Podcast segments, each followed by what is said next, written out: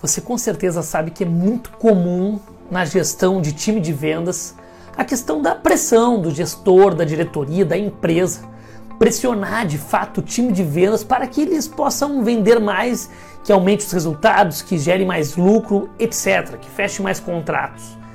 Contudo, já recebi profissionais em cursos e mentorias que têm uma grande dificuldade em enfrentar, em vencer as pressões.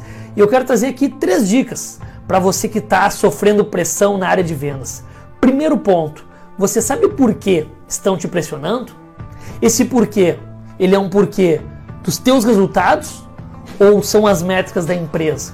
Porque muitas vezes queremos terceirizar a culpa. A culpa é do meu gestor, a culpa é do governo federal, a culpa é do governo estadual, a culpa é da minha empresa, a culpa é da economia, a culpa é do cliente, mas eu não assumo a culpa eu não assumo as rédeas, eu não assumo o controle e quero terceirizar a culpa. Então, o primeiro aspecto para você vencer a pressão é que você entenda a origem dessa pressão, o porquê dessa pressão. Essa pressão vem por causa dos teus resultados ou porque de fato a empresa está com metas que são completamente inatingíveis. Então eles estão fazendo essa pressão abusiva que na verdade já é um, vamos chamar um terrorismo. Bom, então você precisa entender isso, por quê? Segundo aspecto é como é que você se sente sendo pressionado? Você fica bravo? Você fica incomodado?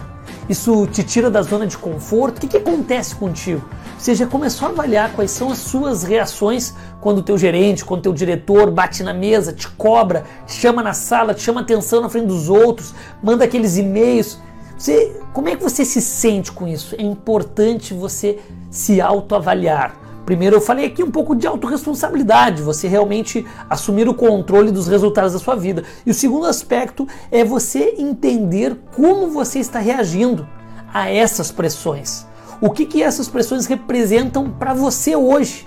Porque se você não fizer essa avaliação, você não vai ter como vencer essas pressões. E o terceiro aspecto, aqui a terceira dica sobre como vencer as pressões é o seguinte: você precisa usar dessas pressões para você se superar, para você vencer para que de fato isso te motive. Use a seu favor. Use a seu favor. Se o teu gerente te pressiona, surpreenda ele. Se o teu diretor está te pressionando, surpreenda ele com os teus resultados, com o teu empenho, com a tua organização, com a tua dedicação, mas não fique atrás de uma mesa reclamando das pressões. Use a pressão como de fato um trampolim para você ir mais longe, como de fato um trampolim para você fazer uma ótima manobra, um ótimo espetáculo como vendedor. Mas não fique se escondendo atrás daquilo e daquilo outro. Use disso a seu favor. Primeiro aspecto, verifique o porquê, a origem dessa pressão. Segundo aspecto, entenda quais são as suas reações, como você se sente com ela. E o terceiro aspecto, use isso ao seu favor. Espero que você possa pegar esses três aspectos, essas três dicas e aplicar no seu dia a dia, como vendedor, como homem, como uma mulher de negócio e mudar seus resultados. Um forte abraço.